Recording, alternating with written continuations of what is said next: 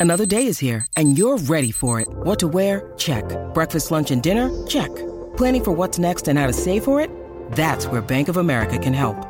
For your financial to-dos, Bank of America has experts ready to help get you closer to your goals. Get started at one of our local financial centers or 24-7 in our mobile banking app. Find a location near you at bankofamerica.com slash talk to us. What would you like the power to do? Mobile banking requires downloading the app and is only available for select devices. Message and data rates may apply. Bank of America and a member FDIC. When you need mealtime inspiration, it's worth shopping Kroger, where you'll find over 30,000 mouthwatering choices that excite your inner foodie. And no matter what tasty choice you make, you'll enjoy our everyday low prices, plus extra ways to save, like digital coupons worth over $600 each week. You can also save up to $1 off per gallon at the pump with fuel points. More savings and more inspiring flavors make shopping Kroger worth it every time. Kroger, fresh for everyone. Fuel restrictions apply. You're listening to the Chicago Audible Podcast, changing up the way Bears fans stay up to date on their favorite team since 2015. Now get ready. Because it's time to bear down.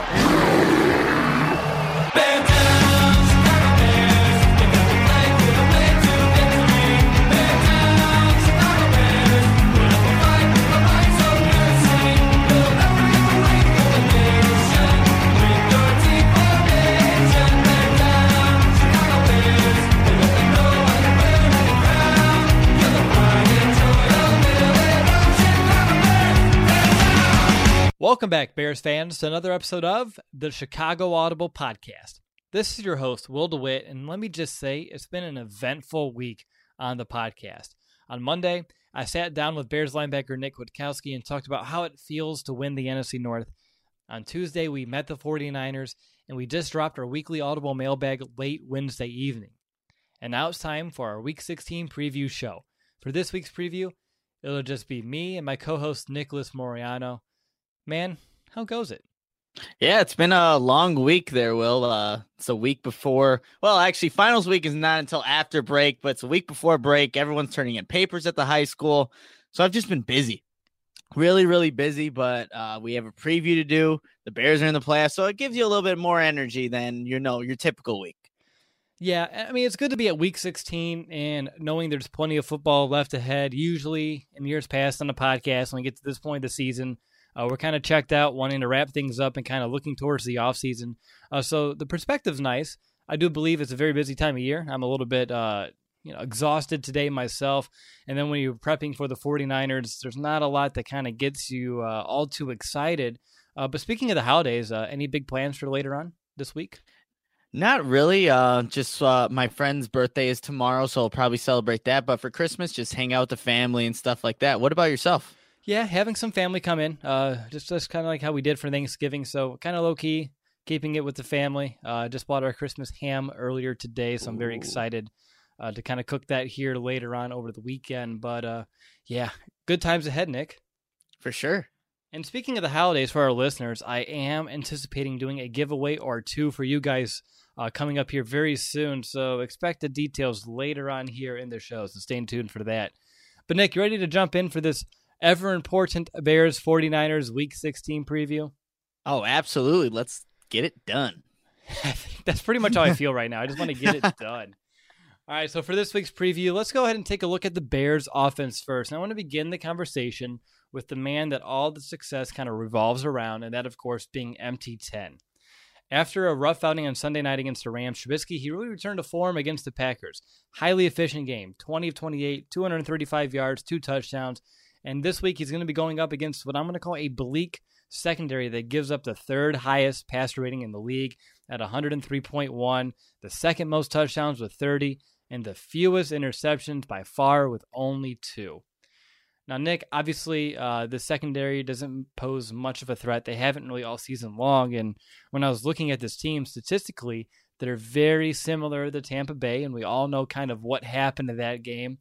And of course, it's going to be a little bit different. We're going to be on the road. We already have the playoff spot secured. But still, what kind of game should we all expect from Trubisky against this 49er secondary?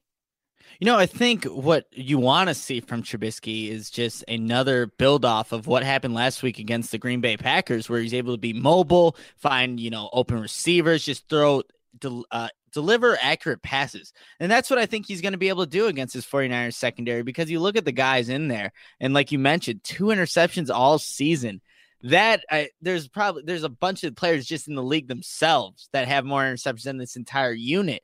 So I'm expecting a good another good game just to build off, and especially towards the end of the season, we want Trubisky going into the playoffs hot, and I think this is a great opportunity opportunity for him to do that. You look at the secondary, some of the guys that I think that Mitch Trubisky should definitely target is their nickel cornerback DJ Reed, a guy that you know struggles to stay attached to receivers and when you have a guy like Anthony Miller who has been quiet for the past couple of weeks, I think this is just creates opportunities for a bunch of these receivers for the Bears that have been quiet to just have bounce back games. So I'm expecting Trubisky to do some good things in this one. They do have some guys that can get after the quarterback, and I expect him to utilize his feet, get outside the pocket, and just extend plays like he's done all season.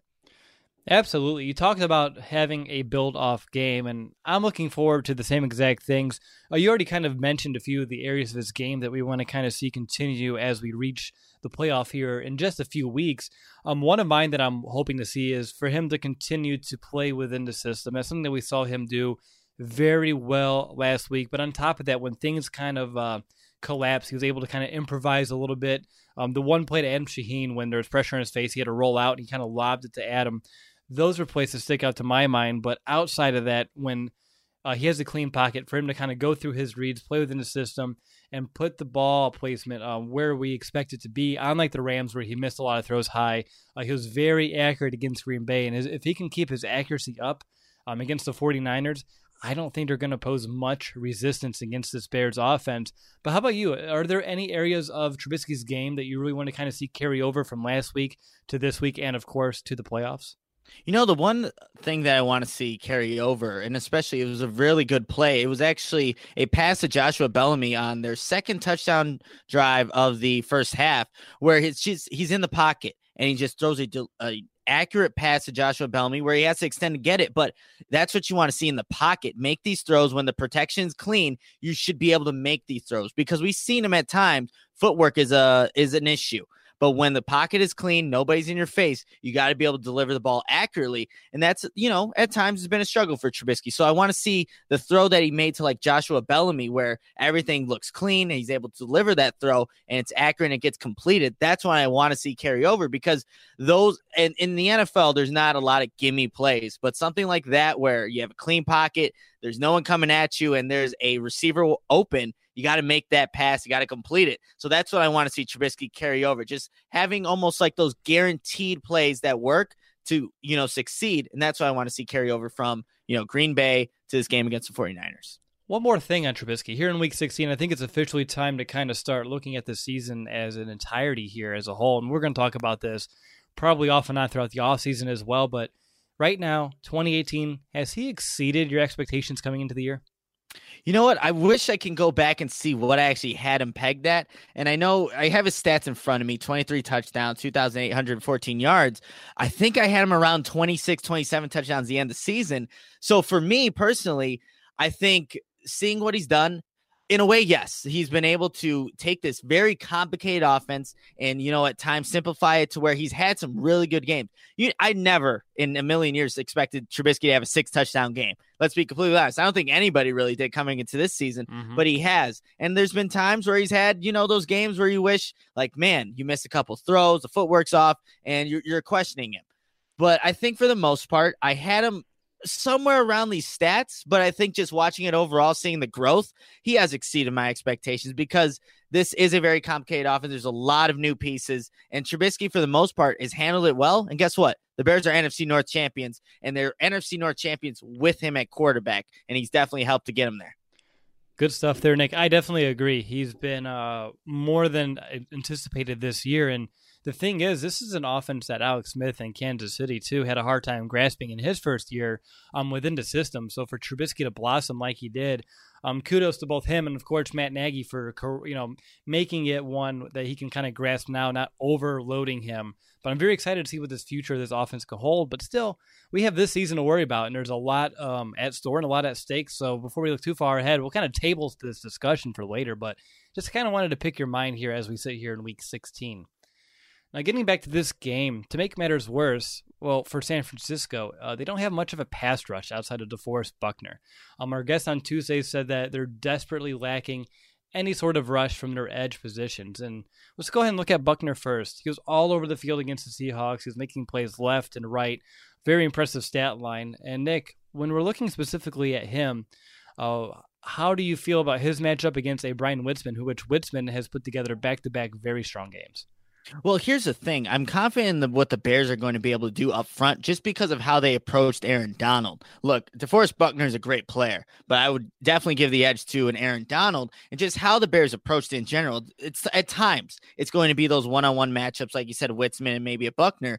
But if the Bears feel like he can cause havoc and make one of those plays that can alter a game, guess what? It's not going to be just Witzmann. It's going to be uh, Cody Whitehair. It might be Jordan Howard chipping. So I like what the Bears have done, and especially especially Harry Hiestand, just preparing that unit up front, being able to block some of these more disruptive pass rushers in the league. So I'm not too concerned because that's one guy, just like, again, we go back to that Rams game. It was one guy. The Bears were able to really lock down Aaron Donald, and I think they'll do similar things to DeForest Buckner, a guy that you also got to kind of worry about here is Ronald Blair. He has five and a half sacks on the season, lines up on the opposite end of Buckner, a guy that at times can be disruptive, but it's not like we the Bears have had more disruptive pass rushers come in and the Bears have been able to take care of business. So I'm not too concerned with what the pass rush is coming uh, from the 49ers and I think they'll just approach it similarly to how they approached it uh, against the, the Rams.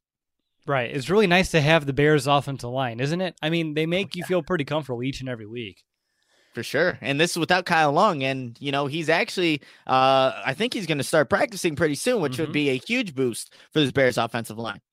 Absolutely. Can't wait to see how that kind of develops here throughout the last couple of weeks of the regular season.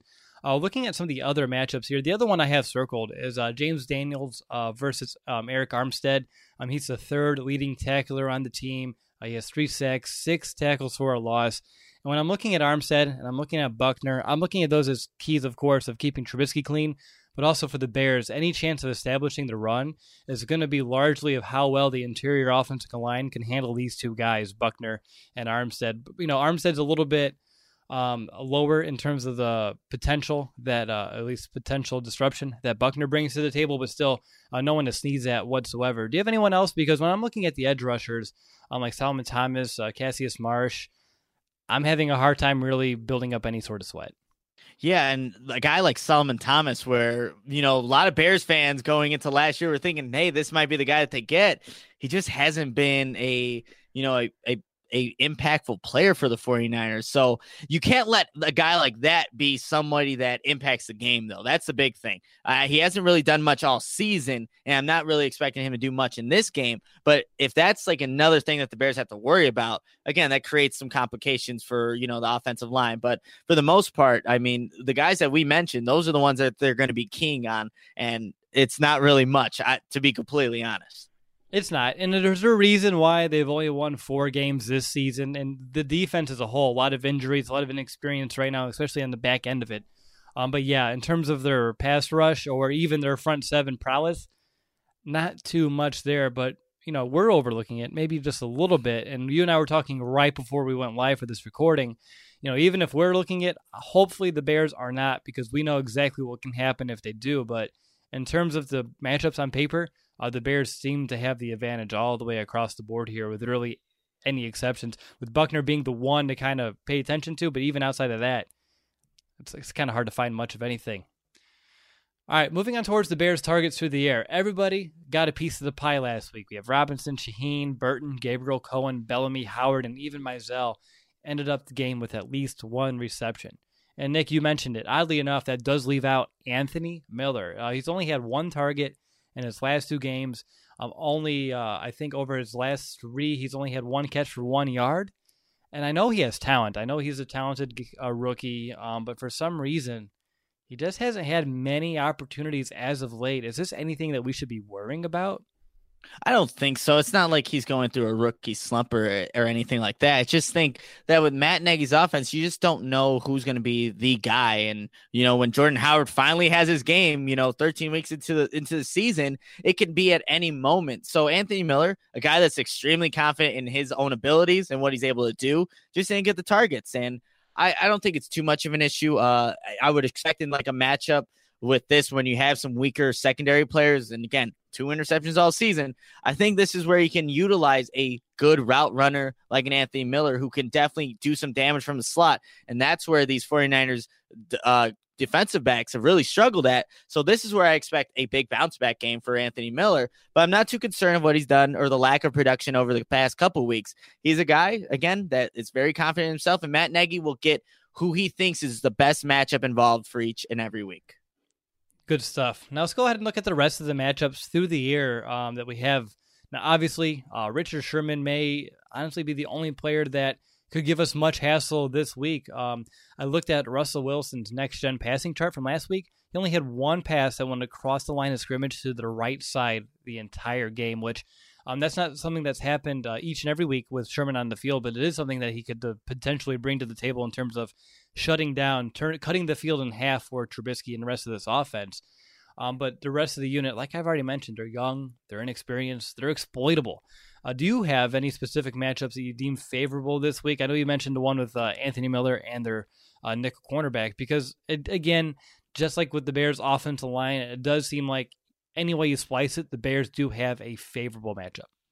Yeah, so I, another one that I like uh, the matchup there is Travis Moore, uh, number 33 for the 49ers defense. Uh, I think he's the right cornerback. Just when I was watching the film of that that Seahawks game, there wasn't a lot of deep shots from the Seahawks, and they just played a very strange game offensively to where that's why, you know, 49ers ended up winning. But a guy, again, it was in the slot where, um, you know, the receiver just moved in, just able to run a little stop and go, gets behind him, is able to, you know, have an easy catch.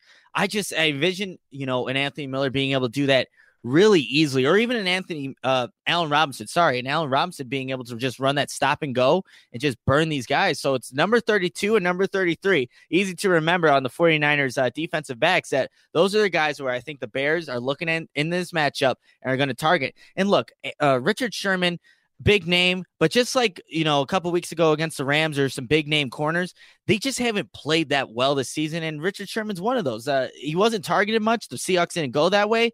Maybe just knowing what he's capable of, but he's definitely not the player that he once was. Uh, and looking at his stats right now, you know, he's he's only got four passes defended and you know zero interceptions on the season. So it's not like he he's the Richard Sherman of old when they were playing the Legion Boom in Seattle. So that's a guy that I don't think the Bears are going to stray away from targeting just because it's Richard Sherman. Right. He's giving up on the year a passer rating over 100, uh, catches on 64% of the balls thrown his way.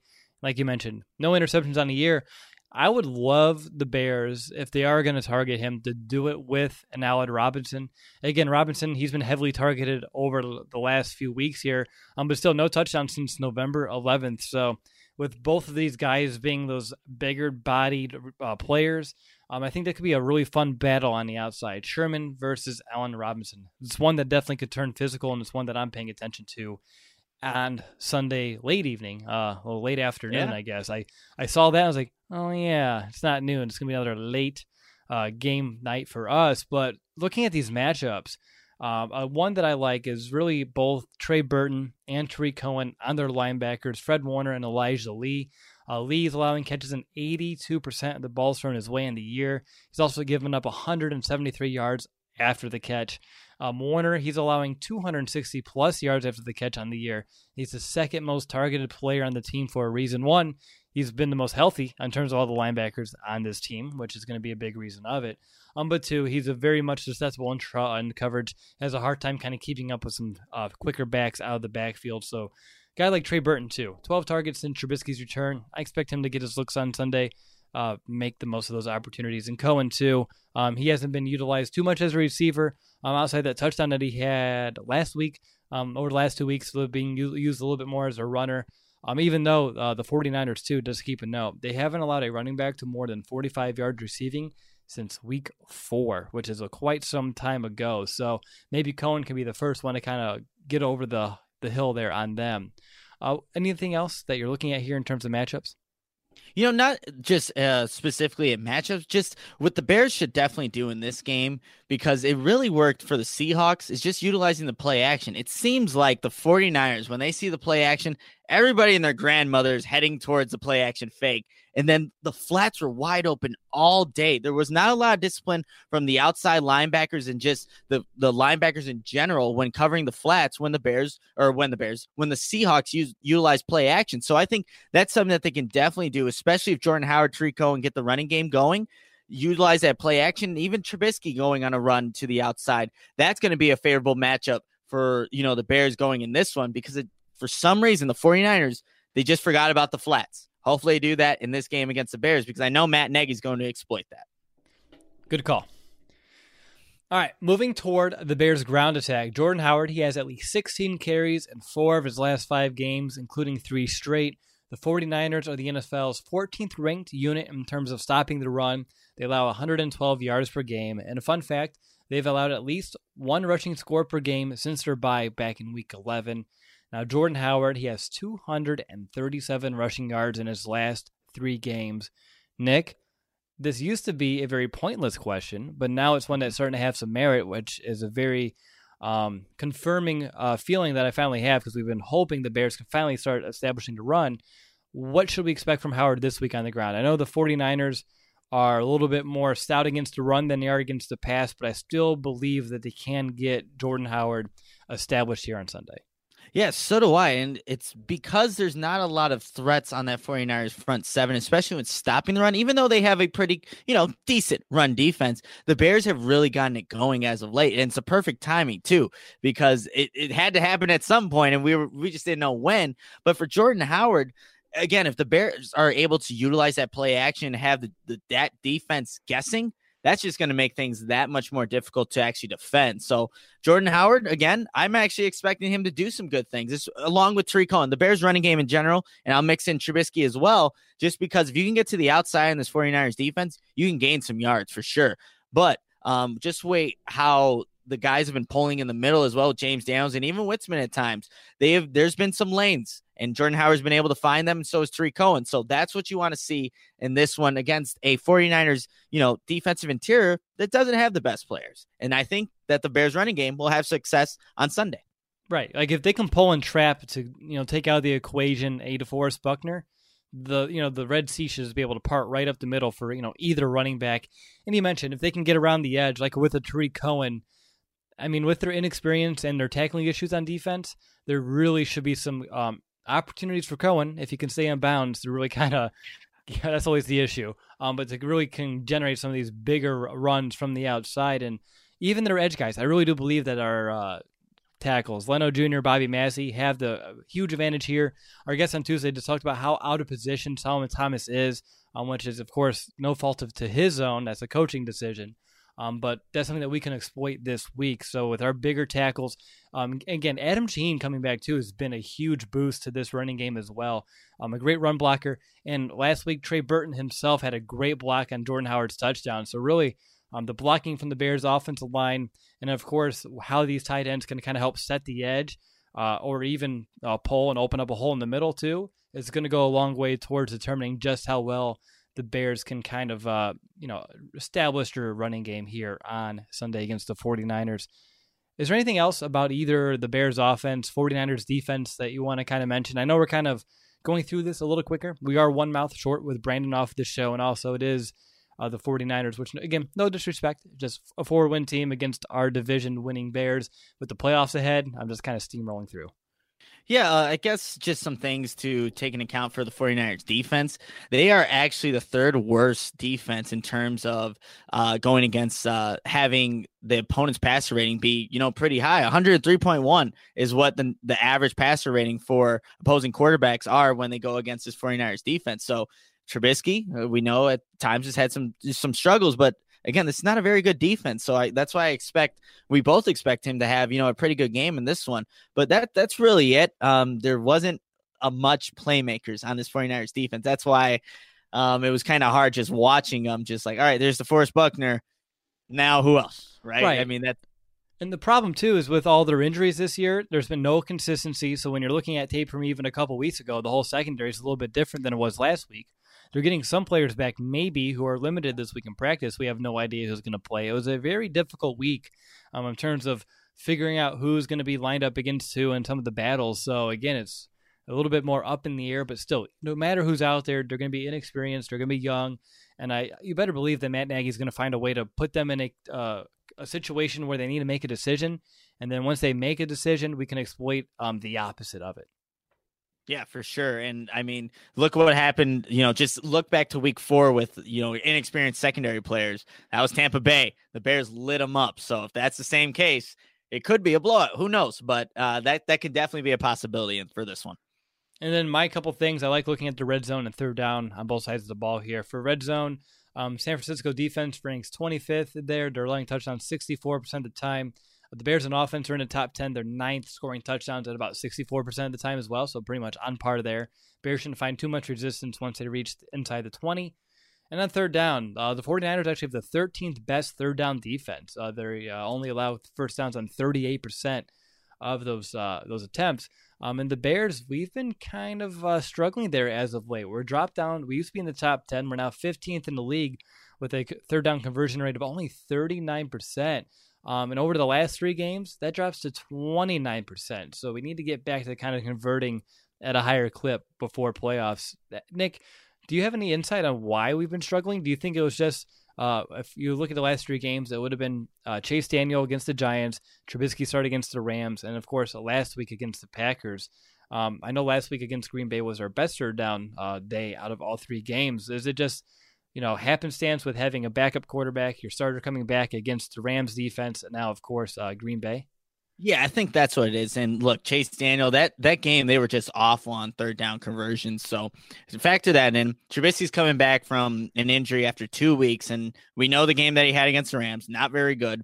And then you see against the Packers that that definitely improved. So yeah, they were top ten, and I still think their um their stats don't reflect that because of the past three weeks that they've had. The past really, well, the the game against the Giants and Packers or game against the Giants and Rams really is what took that down. I think there's still a good team that can convert on third down. Just when you have those things happen to you with a backup quarterback and a quarterback coming off injury, that's going to definitely skew those stats in a way that's, you know, negative. But I'm not too worried about that because Matt Nagy's been pretty good at just scheming guys open regardless of the down.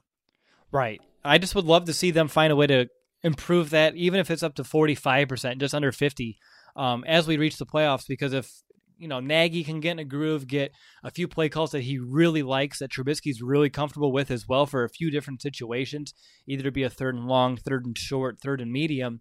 Uh, to kind of have those in your back, pocket as we go through the playoffs is going to, of course, be uh, beneficial to our success in the postseason. And as an inexperienced postseason team, and with Nagy, if you remember last year in the playoffs with him calling plays, it's uh, it's going to be really interesting to see exactly what kind of uh, play call he has, and if he can get a few third down ones that he's really um, excited for and is confident in, by the time we reach the playoff, this is going to do wonders um, for what the Bears can do once we reach the postseason. All right, so before we find out who has the edge, I do want to let you know about some of these giveaways because you know it, it is the season. So this is what I have for you. We can actually have potentially uh, three different giveaways here. So number one, I just checked. We're about 40 reviews away from 400 on iTunes and Apple Podcasts, and I know there's plenty of you who hasn't done so yet to review our show. Let us know how you feel about it. And of course, um, everything we do, especially now throughout the transition of the show with our name, we've lost a lot of our uh, search engine rankings, our uh, podcast rankings as well, due to having to change the name. So if you want to help us kind of reclaim where we were before, uh, help us reach 400 reviews. That's our goal by the end of 2018. And of course, if we reach that goal, I want to give away some NFC North championship gear. So if you're looking for either a hoodie, a shirt, um, a hat to celebrate that, uh, I'll definitely give it out to someone if we can reach 400 reviews on Apple Podcasts and iTunes. And now here on YouTube, uh, we're getting close to 5,000 subscribers. So again, same goal by the end of 2018. If we can reach 5K, I'll also give away another set of NFC North championship gear, hoodie, hat, uh, sweater, whatever you want. Uh, we'll definitely get that for you. And if we reach both, I'll do three. I'll give away two things NFC North gear and a free Bears jersey of choice. So help us out, reach all these goals, and if we do, uh, you could potentially not one person because I don't that would be ridiculous odds if you want all three. Um, but we can have three different people here win some either NFC North Championship gear or even a Bears jersey of your choice. So again, um, as an independent production, um, as fans, uh, and especially now after the NFL had to make us rebrand, um, we really do rely on the support of our listeners like you. We really do appreciate you guys having our backs throughout all of this. Um, so if you want to help us out just a little bit, uh, help us subscribe on uh, YouTube to reach 5K, and of course, uh, review our show to help us reach our goal of 400 by the end of the year. And we'll help you out by giving you some Bears gear as well. All right, Nick, it's time to find out who has the edge. You're up first. The Bears passing attack and against that 49ers secondary. Got to go with the Bears passing attack. There's nobody in that 49ers secondary that scares me. And when you have a guy like Greg Mabin, he, he went to Iowa. I know about him. He's awful. If he gets on the field, that's a guy that you definitely have to target. So I have to definitely give it to the Bears passing attack. All right. I have the Bears pass protection versus that 49ers pass rush. Again, easy advantage here for the Bears. You take out DeForest Buckner there's not a whole lot going, especially from the edge. You have Armstead from the other side as well, but I think he has like I think I mentioned three sacks on the year. Uh, nothing overly impressive. So for me, it's a simple one. Uh, the Bears have the edge here. They have an offensive line that's been able to go up against um, defenses that are much more problematic than the 49ers without much hiccup. So I don't expect the Bears to struggle whatsoever in that regard. And Nick, I'm going to bounce it right back to you here. Uh, the Bears' ground game versus that 49ers run defense, which – might be the toughest battle between all three. Does a robot know you like a neighbor? Insurance Corporation will fulfill requests to cover anyone, anything, anytime, anywhere, with most standard algorithm in the order it was received. Please hold. Robots don't know you. We do. At Farm Bureau Financial Services, getting the insurance coverage you need always starts with a conversation. Find a Farm Bureau agent at fbfs.com/protect. It's your future. Let's protect it. Yeah, it will be a tough battle. And I think if the Bears, you know, want to have success and keep this running game going, they're going to have to do it again against a better run defense like the 49ers. So I think they will have success just because of this momentum that they're kind of carrying right now with the running game. And I think Matt Nagy wants to keep that going. Obviously, that's going to help Trubisky, that play action game moving forward. So I think the Bears actually do have the advantage, slight advantage here against that 49ers run defense. Good stuff there, bud moving right along, it's time to figure out who's going to be our offensive X factor. And for me, I'm going to give it to Trey Burton over the middle of the field. I think this is where the Bears can really do some serious damage all game long. Um, Burton has a great uh, mismatch on either linebacker and even some of these inexperienced safeties if they want to kind of bring them down to cover the tight end as well. And on top of that, I've mentioned Trey Burton has proven to be more than just a pass catcher. He's also been a very effective run blocker as of late. So if Trey's hitting on all cylinders, he's being a security for blanket on Trubisky uh, for Trubisky. If he's opening up running lanes for Jordan Howard, if he's able to turn some of these shorter routes into some uh, yards after the catch, he's going to be a big reason why the offense gets going. So for me, I have Trey Burton being the X factor on offense. How about you, Nick? So I think the X factor for this game is going to be whoever's going up against DeForest Buckner. I know that's not one specific person. At times it will be one-on-one matchups, but that's the only guy in that defense that really can alter the game or like make an impactful play for me. So maybe that's Leno one play, Massie wherever Buckner's at, or even on the interior like Witzmann. So it's not one X factor. It's the guys that are going to line up and block DeForest Buckner, especially in those one-on-one situations. Because without him, again, this 49ers defense isn't that talented of a unit. So that doesn't completely answer your question, but my X factors, whoever's blocking DeForest Buckner. I think that's fair. I mean, if the X factor is to take him out of the equation to limit his impact to our new coin term, mitigate the damage, I mean, that makes all the sense in the world to me. All right, I'll take it. All right, so we're at halftime. So I got to tell you a little bit about our show sponsor, SeatGeek, before we get back to uh, talking about the Bears' defense, which of course has been playing at a very high level as of late. But real quick, I want to tell you about SeatGeek and just let you know, getting tickets uh, uh, online it just can be far too complicated. With hundreds of, hundreds of sites and varying levels of reliability, it's hard to know who to trust. That's why SeatGeek is the place to go. SeatGeek puts millions of tickets into one place so you can easily find the seats that you want for a price that you're willing to pay. There's nothing quite like being at a Chicago Bears game in person, and SeatGeek will get you closer to the action for a great value. And again, you know, everyone here at the Chicago Audible, we've been using SeatGeek now for uh, a few few years now, and it's by far the easiest way that we've been able to shop for tickets. We can pull out the phone, open up the app, within a few taps, um, instantly find uh, some seats to any event that we're looking for, either it be sports, concert, uh, theater as well. And SeatGeek is designed to make your ticket buying experience easier than ever. Plus, every purchase it's fully guaranteed, so you can shop for tickets on SeatGeek with confidence. Um, and of course, like I mentioned, we all have the SeatGeek apps on our phones. And uh, earlier today, I was looking. Uh, a couple of the Bears playoff tickets are starting to trickle through. Um, I would wait just a little bit since they were just put on the primary market um, a few hours ago earlier today. Um, but if you're looking to go root on the Bears in the playoffs, or if you're looking at some tickets to Santa Clara or over in uh, Minnesota as well to wrap up the regular season, definitely check out SeatGeeks because they have plenty of amazing deals um, and tickets that will fit your budget. And the best part of all, that our listeners they get ten dollars off their first SeatGeek purchase. Just download the SeatGeek app and enter the promo code Bears today. That's promo code Bears B E A R S for ten dollars off your first SeatGeek purchase. All right, you're listening to the Chicago Audible podcast. I'm your host, and I'm joined by my guy, Nicholas Moriano. Together, we are previewing the Bears' Week 16 matchup against the 49ers, and we are now beginning our discussion on the Bears defense that's going up against a 49ers offense that ranks 13th in yards with about 364 yards per game and 22nd in points scored at 21.5 points per game. To begin, let's look ahead and talk about their undrafted free agent rookie quarterback, Nick Mullens. He's 3 and 3 as a starter, and in his six games, he has over 1,700 passing yards, 10 touchdowns to 6 interceptions. Um, we learned on Tuesday, uh, Mullens, he's a quote unquote product of the system, and he doesn't have much of an arm. So even though he's been effective, he's not really blowing anybody out of the water. So, Nick, what must the Bears defense do to ensure that Mullens doesn't really do the unthinkable here and just pick them apart? You know, I think the big thing for the Bears to have success in this game, take away their tight ends. If you take away George Kittle and you take away, uh, it is I'm forgetting the name right now, Celek, Garrett Celek. You take away those tight ends that have really been productive for the 49ers offense. Nick Mullens, who's he going to throw to? The guy Kendrick uh, Bourne, Bourne with 33 receptions. There's not a lot of guys after uh, George Kittle that actually have a lot of product productivity.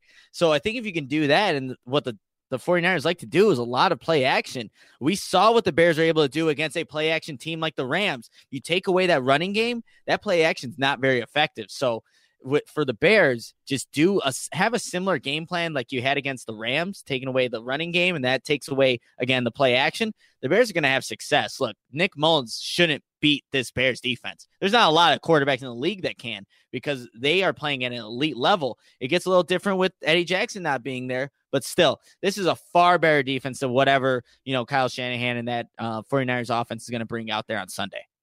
Right. And again, uh, you mentioned the Eddie Jackson thing. We'll get to that here in just a moment. But this is a defense, regardless. Uh, they just stopped uh, Goff and Rodgers in back to back weeks here. So I'm hard pressed to find any reason to really worry about a Nick Mullens. Um, on top of him not having an arm, him being unable to make some of these intermediate throws to the, you know, uh, to the boundary.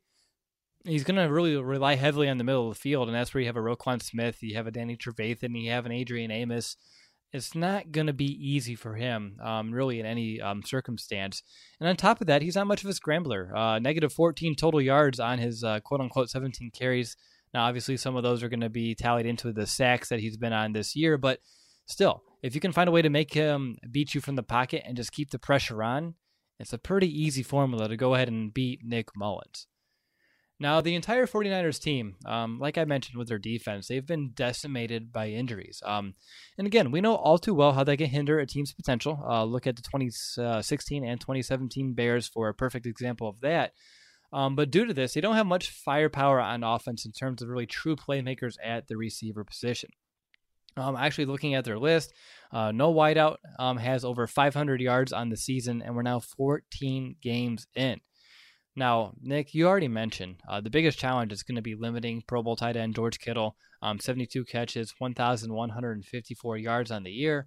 And you and I were talking uh, just a couple days ago about him, and you said you can talk about him all day long. So I'm just going to take a breather, um, drink a little bit of water, hand it over to you. What's your scouting report on Kittle, and what are going to be the keys for the Bears to kind of keep him in check?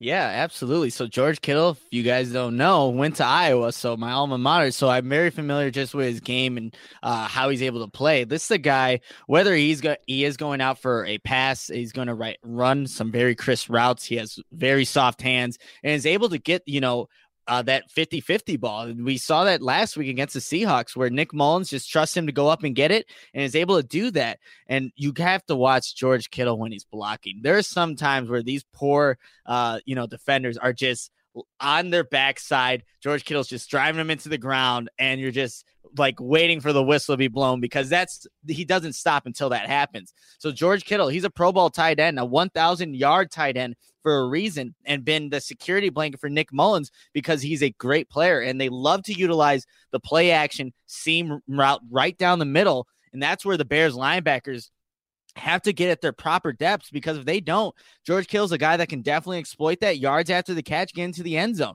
That is their biggest threat. If the Bears can't stop that, that opens things up for the 49ers offense. But I really love the speed by the Bears linebackers, Trevathan and Roquan Smith, to where they're going to give him a little bit of trouble. But he's a great tight end. This will be a great matchup for whether it's the rookie Roquan Smith or the veteran and Danny Trevathan. But George Kittle can really do it all as a tight end, and he's got speed. Once he gets into the open field, he's a guy that's going to be tough to take down. So you have to game plan for George Kittle. And the Bears know this. That's the one guy, 72 receptions. The next closest is, I think I'm looking on here right, 33.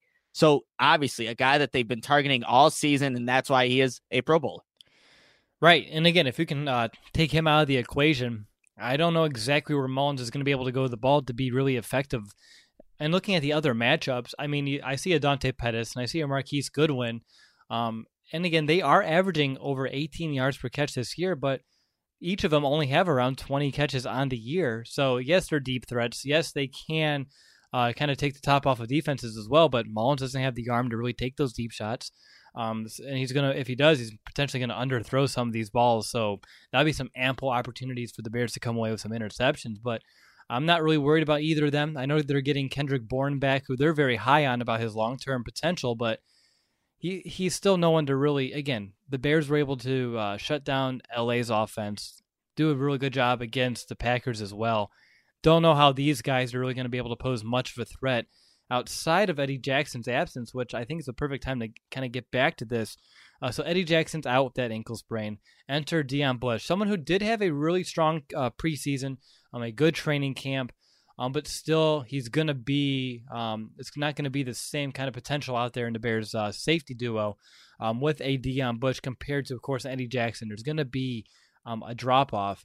And I guess this is where I get a little bit worried in terms of um, Eddie Jackson being that great center fielder that we've had in this defense. Nick, um, do you anticipate his absence hindering this defense this week? No, I don't think so. The only way that that can happen is if, like, going back to this play action game, that because that's where it can get a safety in trouble. Just peeking in the backfield, thinking it's going to be a run. Once you hesitate for a second, you can have a speedy receiver like a Dante Pettis just go over the top and get behind the safety. That would be the bad thing to where you're going to see, you know, the laps from Deon Bush and Eddie Jackson. But just watch at the end of that Packers game. For the most part, he kept things in front of him. There was one play where um, it was the receiver was in between Prince Amukamara and then uh, it was Deon Bush, but it was a very 50 50 ball if Rodgers would have thrown it. But for the most part, Deon Bush did his job. So it's only with the play action that could scare me if they're able to run the ball efficiently to where if you get caught up, you, you're going to get burned deep. But I think that he knows the system, obviously. He's played a little bit throughout the year. He had a sack against the Lions on the Thanksgiving game. He was actually in there. So we, we just got to make sure that every guy knows their assignments, has that good chemistry. You know, it's just communicating. That's a big thing with everybody in the secondary.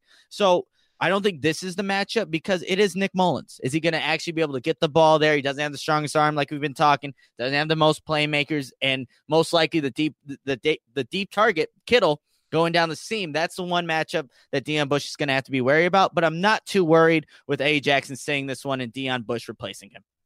All right. Any other matchups through the year here that we should pay attention to? You know, I, I we mentioned Pettis. I, he is a good route runner. I, I remember just watching him early on when, you know, the 49ers offense was somewhat healthy. Uh, Dante Pettis, he, he is a good route runner, can get behind you at times, but that's, uh, look, limited 20, 24 receptions, not a big uh, sample size for him. So we'll see what ends up happening, but it's just this 49ers offense, not much outside of George Kittle. I think the only other thing I'll look into here would be uh, Matt Breida, and then of course their uh, undrafted free agent rookie running back uh, Luke Wilson Jr. too. Um, combined they have 36 catches for about a little over 300 yards on the year. And the reason I would pay attention to them would be uh, the Bears are going to bring the pass rush, and Nick Mullens doesn't have a lot of escapability um, in him, so he's going to look to get the ball out quick. And if so, it might be in the flats if we take over uh, the middle of the field and take away his security blanket and Kittle. So if he has to look elsewhere, it might be to the flats to either of these running backs, no matter who's lined up back there. Um, so open field tackling, um, the Bears did a really good job last week against that with Williams um, after Jones went out with an injury. Uh, so if they can kind of continue that with it either being a Roquan Smith, a Danny Trevathan, um, either the edge guys as well, and the corners kind of coming up in support, as long as they can do their job, do sound open field tackling, and don't allow either Wilson or Breida to uh, make people miss, getting some open space in the secondary, we should be in good shape. But still something to kind of keep in mind as we roll through this preview. All right, let's go ahead and take a look at the battle in the trenches this week. The Bears pass rush has came up big. Um, you know, they did against the Rams. They came up last week against the Packers. And the front seven, again, they're just playing very well over the last few weeks. Uh, the 49ers, they enter week 16 tied for uh, seventh, uh, allowing 44 sacks on the year. Um, the Bears are fourth in the NFL uh, with 45 sacks, only two out of first place. And I don't know about you, Nick, but I would love nothing more for the Bears to kind of claim that top spot before it's all said and done. Um, and this is pretty ironic. The 49ers defense, um, it has a very strong interior, um, but then it has a weak edge presence, and that's just like their offensive line too. Um, their offensive line, um, their interior guys, eh, you know, eh, but then the tackles were actually pretty sturdy. So I'm curious, uh, which matchups do you have circled here? Yeah, so I'm looking at whoever's lined up over their left guard, Lincoln Tom- hmm. Tomlinson, and uh, number 75. So when you're watching on uh, this game on Sunday, that's a guy where I was watching that Seahawks game. You know, at times just wasn't able to finish plays, finish the block. So if you are able to, you know, fight with him for a little bit, whether it's with hands and using utilizing some power moves, you can actually get past number 75, Lincoln Tomlinson. So that could be in Eddie Goldman, could be in Akiem Hicks. Maybe we've seen times where Vic Fangio puts Leonard. Finally, a bed that senses snoring and automatically responds. Meet the Ergo Smart Base from Tempur-Pedic, our first system that detects snoring, then automatically adjusts by raising the bed. Get your best sleep all night, every night. For a limited time, save up to $500 on select adjustable mattress sets and experience the deep, undisturbed sleep of Tempur-Pedic. Get full offer details at TempurPedic.com. Floyd in the middle, utilizing that speed. So I like that matchup in this one. And honestly, look, you can have great tackles against this Bears front seven, and the Bears are still going to find a way to, you know, win those matches. When you have Leonard Floyd playing at the way the the level he is, and then Khalil Mack on the opposite side, I don't care how good your tackles are, it's still going to be a hell of a day to block those two. Exactly, absolutely, yeah. You talked about Tomlinson; he's given up a team high twenty nine pressures, four sacks, and seven penalties on the year. Um, I'm looking at the interior here still. Uh, their center, Weston Richburg. Um, he too has given up 29 pressures, a 20 hurries, four sacks, five penalties. Eddie Goldman has been really coming to his own over the last, I mean, all season long, but it's been more evident over the last few weeks. And if he can kind of break free, get some tackles for a loss, um, maintain his gap integrity against the run as well, and of course, if he can get instantaneous pressure right up the middle on Mullens, I mean, the play's dead in the water as soon as that happens. So Goldman has a very favorable matchup here against Richburg, who which is a um, a very susceptible center. Uh, so for me, that's one I'm looking into. And on top of that, you already hit it. Even if they have good tackles in uh, Staley and a McGlinchey, it's not going to be uh, pretty going up against a Leonard Floyd, who's also ascending his play. And of course, Khalil Mack, week in, week out, is always going to present matchup problems. But speaking of the Bears' edge position, I'm curious your thoughts about Aaron Lynch's absence um, in that rotation because um, he's been able to be a very sturdy player in that rotation, coming in, uh, making some plays, um, decent amount of tackles for a loss, getting into the backfield, bringing a little bit of extra juice. Um, sometimes when the Bears are kind of needing a little bit of a breather. Um, so obviously it's Isaiah Irving time. Uh, do you believe Irving's going to be up to the challenge here? Yeah, I think so. The big thing with Irving, and he doesn't have to be the guy that has to go out and get sacks. That's not his going to be his job. I think the big thing for Isaiah Irving, you know, being now the backup to Floyd and Mack with Lynch being out with an injury, is that he's got to be able to contain the edge, and that's a big thing for these outside linebackers. And that's what Lynch did really, really well when he was in and playing. So I think when Isaiah Irving's numbers called upon, and you know wherever they are in the game you have to be able to contain the edge because if you let if you make maybe go on an inside move and allow Matt Breida, who shows that he has some elusiveness to him and will bounce things outside, you're very susceptible for the defense to have given up a big play if that happens. So Isaiah Irving, big thing for him is just contain the edge and then allowing everybody else to corral to wherever the ball carries at. So I am confident in him. He's been here for a while now and he was asked to, you know, play some in some big games even last year when people were injured. So I'm confident what he's able to do in Vic Fangio's system. Just he can't look to be the guy that wants to go get all the sacks. That's now your primary position. Just just do what you're being asked of, and the sacks will come after that. But just contain the edge is a big thing for Isaiah Irving. I think that mirrors the message that Danny Trevathan had on this week's Mic'd Up. You know, just do your job, nothing more. And I think that's exactly what we need to see out of, I mean, not just everybody on this defense, but like you mentioned, Irving. If he can just go out there, um, do what Vic Fangio asks him on each and every given down, um, just play within his role. Don't try to do too much and expose the rest of the defense. We should be in good shape. I mean, that's the benefit of having a Leonard Floyd and a Khalil Mack ahead of him in the rotation. I mean, he shouldn't have to go out there too often. Um, but when he does, he should be able to provide a little bit of extra energy and hopefully um, do all the things that you just mentioned. Now, you just talked about Breida, and we've already talked to him a, lot, a little bit, but the rushing tech as a whole, they actually do have 1,700 rushing yards as a team. Um, their lead back, uh, like I mentioned, Breida, he has 800 yards and he averages 5.3 yards per carry this season. And I know he's dealing with an ankle. Um, he has been all season. Um, I have him on one of my fantasy teams. So I've been kind of uh, prone to keeping up with that uh, for better or for worse here. Uh, he re-aggravated it late last week, but it, he is practicing a little bit. Um, so if he's out there, what should we expect from him? How can we stop him? Yeah, just kind of watching the the tape last week against the Seahawks. There are times where there's nothing there for him, but he's able to make something out of nothing. That's because he has that good. He has a little bounce. That's what I have in my notes. He has a little bounce in his step, being able to be elusive and avoid tacklers. So the Bears just got to be sound in their tackling with this one, uh, especially Matt Breida. I mean, obviously ankle injury. is gonna. We'll see how he's able to maneuver, and he wasn't on the uh, the injury report today for the 49ers. So looks like he's to give it a go on Sunday. So they definitely have to, you know, keep that in mind. And they they played. I don't want to say similar to Saquon Barkley and what, what he's able to do, but being able to make people miss and just make something out of nothing. That's what I kind of would, uh, you know, relate that to. So they they didn't do a very good job against Saquon Barkley. So you got to make sure with Breida, a guy that can make people miss, that you wrap him up, corral to the ball carrier, like I said earlier, and just finish the play because he will make something out of nothing, and the Bears can't have that be something else that they have to worry about. But uh, past that, it's uh I want to see, and now I'm trying. I'm missing his name, Jeff Wilson, number 41. That's a guy who's uh he's uh inconsistent. I would say. I know there's a really bad fumble last week against the Seahawks. You want to see more of him outside on the field, right? As opposed to Breida, even though he's dealing with an injury right now. But I think if they can, you know, for the most part, corral Breida, not allow him to get outside, the Bears will have success in stopping this rush, rushing attack for the 49ers. And I think when we kind of wrap up the defense here as a whole, stopping the run is going to be priority number one. Because if you do that, um, they use a lot of play action, like you mentioned, so it makes that much less effective if we don't have to worry about about the run game being a true factor. Um, would you agree that stopping the run would be priority, priority number one? Yeah, especially with a quarterback like Nick Mullens, he's going to want to rely on that to, you know, take a little bit of pressure off himself. So if the Bears are able to you know take that out of the equation you're gonna you're asking nick mullens to go and essentially win the game against one of the top one of the top or the top defense in the league. And that's not gonna equate to success for the 49ers so absolutely stopping the run is gonna be a priority for the chicago bears on sunday.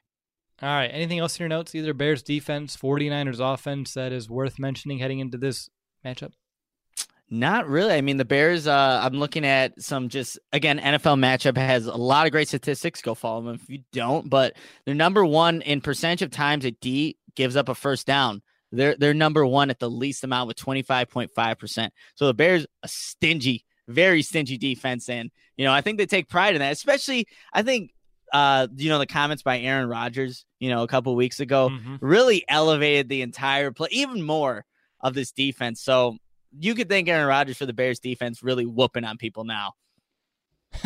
I never thought I would say thank you to Aaron Rodgers. Yeah, I, yeah, that's probably the one and only time I'll ever say that. Fair. Uh, the only thing I have is uh, just keep in mind they like to use their fullback as a receiver. Uh, 29 catches and 300 yards receiving on the year. Um, I looked at his name. I knew I wasn't going to be able to pronounce it, so I just put FB. So fullback. That's all I have in my notes. So just keep an eye on that fullback. Nick, time to find out who has the edge here. Uh, you're going to begin with the Bears pass rush versus that 49ers pass protection. Bears, it's all Bears pass rush. I mean, anything with this defense and that pass rush and what you have, what they have going for them right now, just how they're running stunts, how they're playing as a unit, and just when you have an Eddie Goldman be a factor in the pass rush as well. Good luck trying to guard, you know, whichever guy is going to show up for this game. And we know all of them are, but which one's going to make the impact play this week is what you're basically asking as Bear fans because you know it's going to happen. Right. For me, Bear secondary versus the 49ers aerial attack Again, easy one, even without Eddie Jackson, an easy one for the Bears. Not a lot of firepower on both at um, under center and of course on the outside in terms of receivers. Uh, George Kittle's the big one. Um, so if you stop him, everything else should fall into place. But um, the Bears give up the lowest passer rating um, in the entire league by a huge chunk. There's a big reason for it. And yes, I know Eddie Jackson's part of the equation, but the Bears should be able to live without him for a week or two as we reach the playoffs. So for me, the Bears have the edge there, which goes back to Nick. Bears run defense, 49ers rushing attack. Yeah, and, and again, this is another close one, but I think for the most part, I think the Bears should have more success. I, there's Matt Breida, that ankle injury. Let's see how much bounce he actually has if he's able to, you know, put the weight on it, make the cuts, and be able to get outside if they the Bears can stop him, like I said, there's not a lot of running backs on that team that really scare me. Breida's not even one of those guys. He he's had some success this season, but I still got to give it to the Bears rushing defense. All right, time to move on to the X factor on defense. Uh, Nick, since you said anybody that is, of course, going against DeForest Buckner, I'm going to pull a Nick here and I'm going to say anybody who has lined up against a George Kittle, whether it be a Roquan Smith, a Danny Trevathan, an Adrian Amos, or even Sherrick McManus in the slot if they line him up over there. So um, a whole handful of players here, but I do believe that the Bears defense, um, priority number one on top of stopping the run, and in terms of through the year, is going to be to stop Kittle. Um, that's going to be a lot on the linebackers, I believe, um, with a little bit of safety help and perhaps some nickel help as well for McManus. Um, but for me, uh, Roquan Smith, Andy Trevathan, if you want to take this a step further, the reason why they're the X factor, um, uh, they're going to have to corral these running backs in space um, with their outside runs and, of course, some quick dump offs in the flat as well. So for me, if I had to boil it down, probably the inside linebackers. How well they play will dictate just how far this Bears defense can go this week against an offense that really has no business beating them whatsoever. How about you, Nick? You know, I'm actually going to go with Deon Bush as my X factor. We don't want to have him make any mistakes, any mental lapses that will give the 49ers a big play. Even if it's a big pass interference call down the middle of the field, you definitely don't want that being the reason why this Bears defense, maybe they're doing a great job the entire drive, and then that kind of happens. That can ruin, you know, momentum and just things like that. So Deon Bush, the way he plays, and we just saw last week Sherrick McManus stepping up and playing, you know, really well and and in, in place for an injured Bryce Callahan. Deon Bush going to be expected to do similar things for an injured Eddie Jackson. So Deon Bush is going to be my X factor in this one. Good stuff. It's time to jump right into the prediction portion of this preview. And let's begin like we always do with our week 16 bold prediction. Nick, I'm going to go ahead and let you bat first. What's going to be your bold prediction? That's a good question because I didn't have one coming into it, but now thinking about it, and I just mentioned Deon Bush. He's not going to get an interception. It's actually going to be Adrian Amos who's going to get an interception and a fumble recovery in this one. Uh, he has been, you know, for the most part, a little quiet this season, but that's not necessarily a bad thing. But it's a guy that if he's making plays, now you know the defense is rolling because he's not really a guy that you, I guess, account for for most most part. And it's not that that's a bad thing, but Adrian Amos, bold prediction, interception, and a fumble recovery. I like it. I'm going to go on offense for me. Again, we talked about it earlier in the show how Anthony Miller has been very quiet over the last few weeks. So I have a hunch he comes out of his slumber and he's going to have a 150 plus yard receiving day and two touchdowns in Santa Clara. Merry Christmas to you. I like it. All right, MVP time, Nick. Uh, who do you got?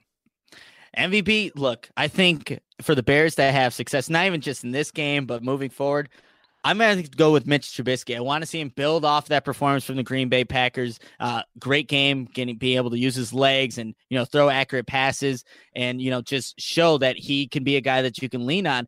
Mitch Trubisky just being able to replicate that and even more against a you know secondary not very good. We mentioned it all podcasts, two interceptions all season. Exploit this, and that's going to be Matt Nagy as well. But MVP going to go to Mitch Trubisky for me, I'm going to go defense. It's funny how we kind of crisscross between the bold predictions here and the MVP choices. I'm going to go with Roquan Smith. He was my X factor or part of my X factor for defense for a reason.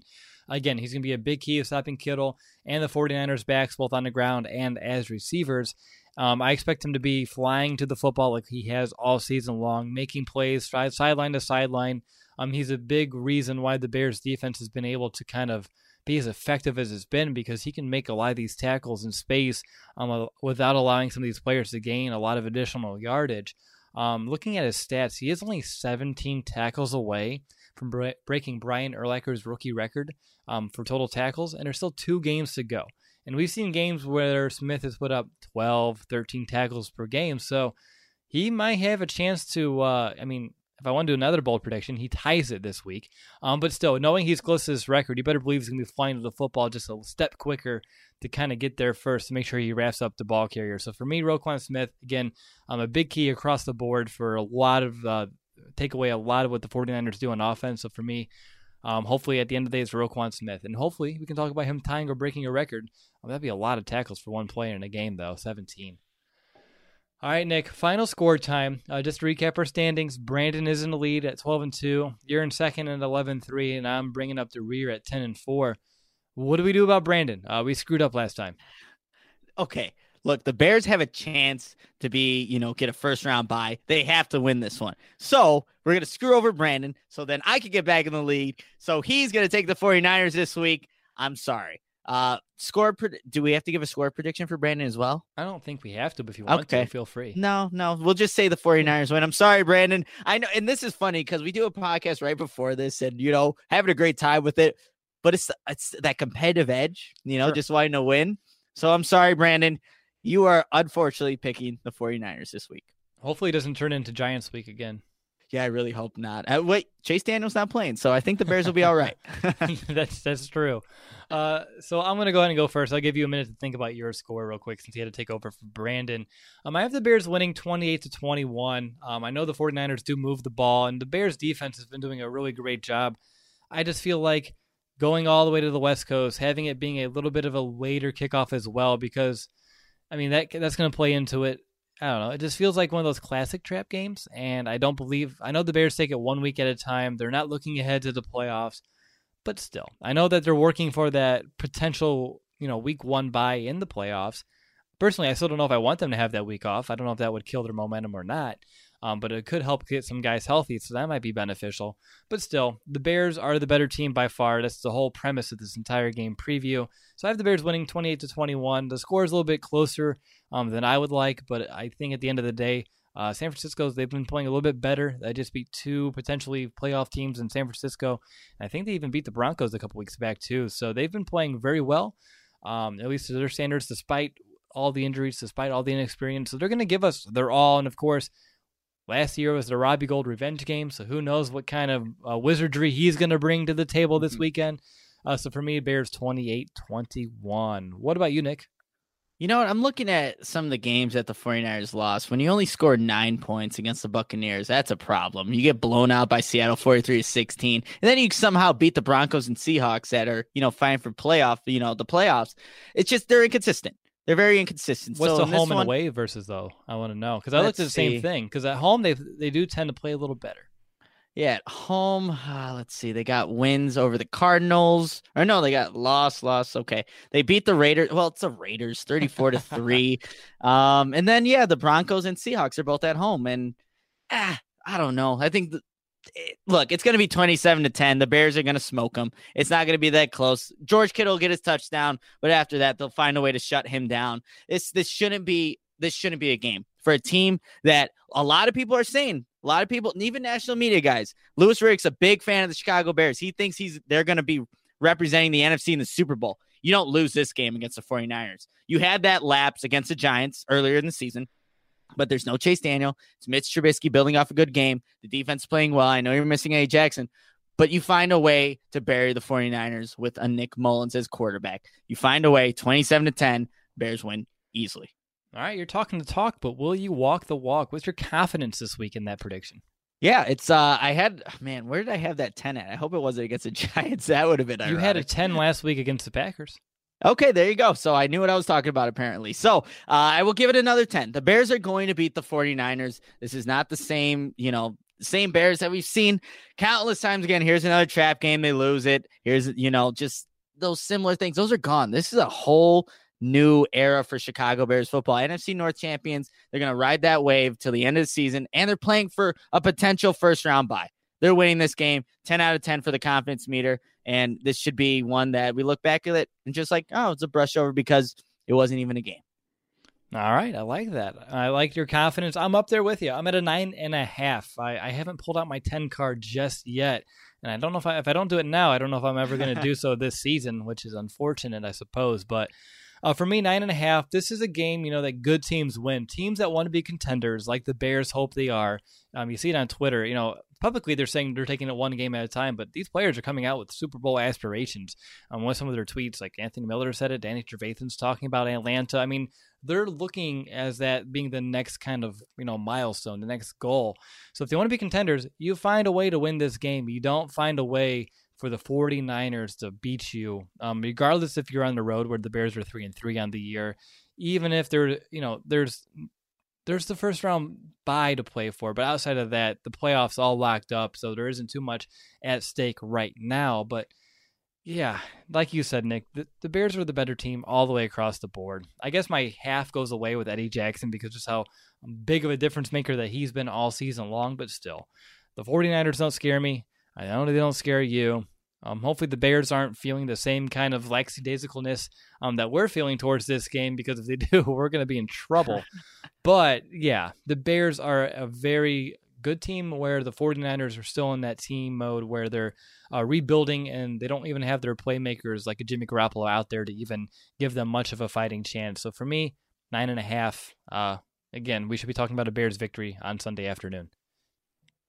All right, well, that's going to do it for this episode. I want to thank everybody who tuned in to the live recording, and of course, to our thousands of podcast listeners worldwide. All of us at the Chicago Audible really do appreciate the ongoing support from you. Uh, without your support, we honestly would not be here. So thank you so much. Up next will be our weekly five matchups and three keys of the game. And remember, help us reach our goal of 400 reviews on iTunes and Apple Podcasts, and of course, reaching 5,000 subscribers on YouTube.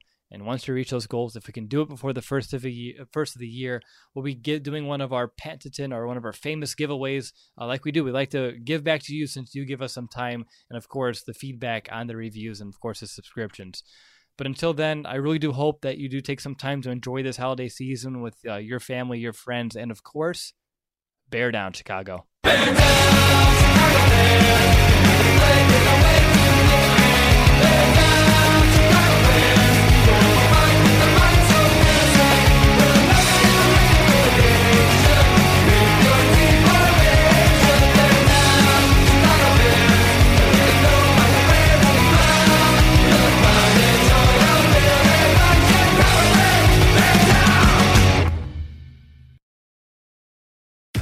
Finally, a bed that senses snoring and automatically responds. Meet the Ergo Smart Base from Tempur-Pedic, our first system that detects snoring, then automatically adjusts by raising the bed. Get your best sleep all night, every night.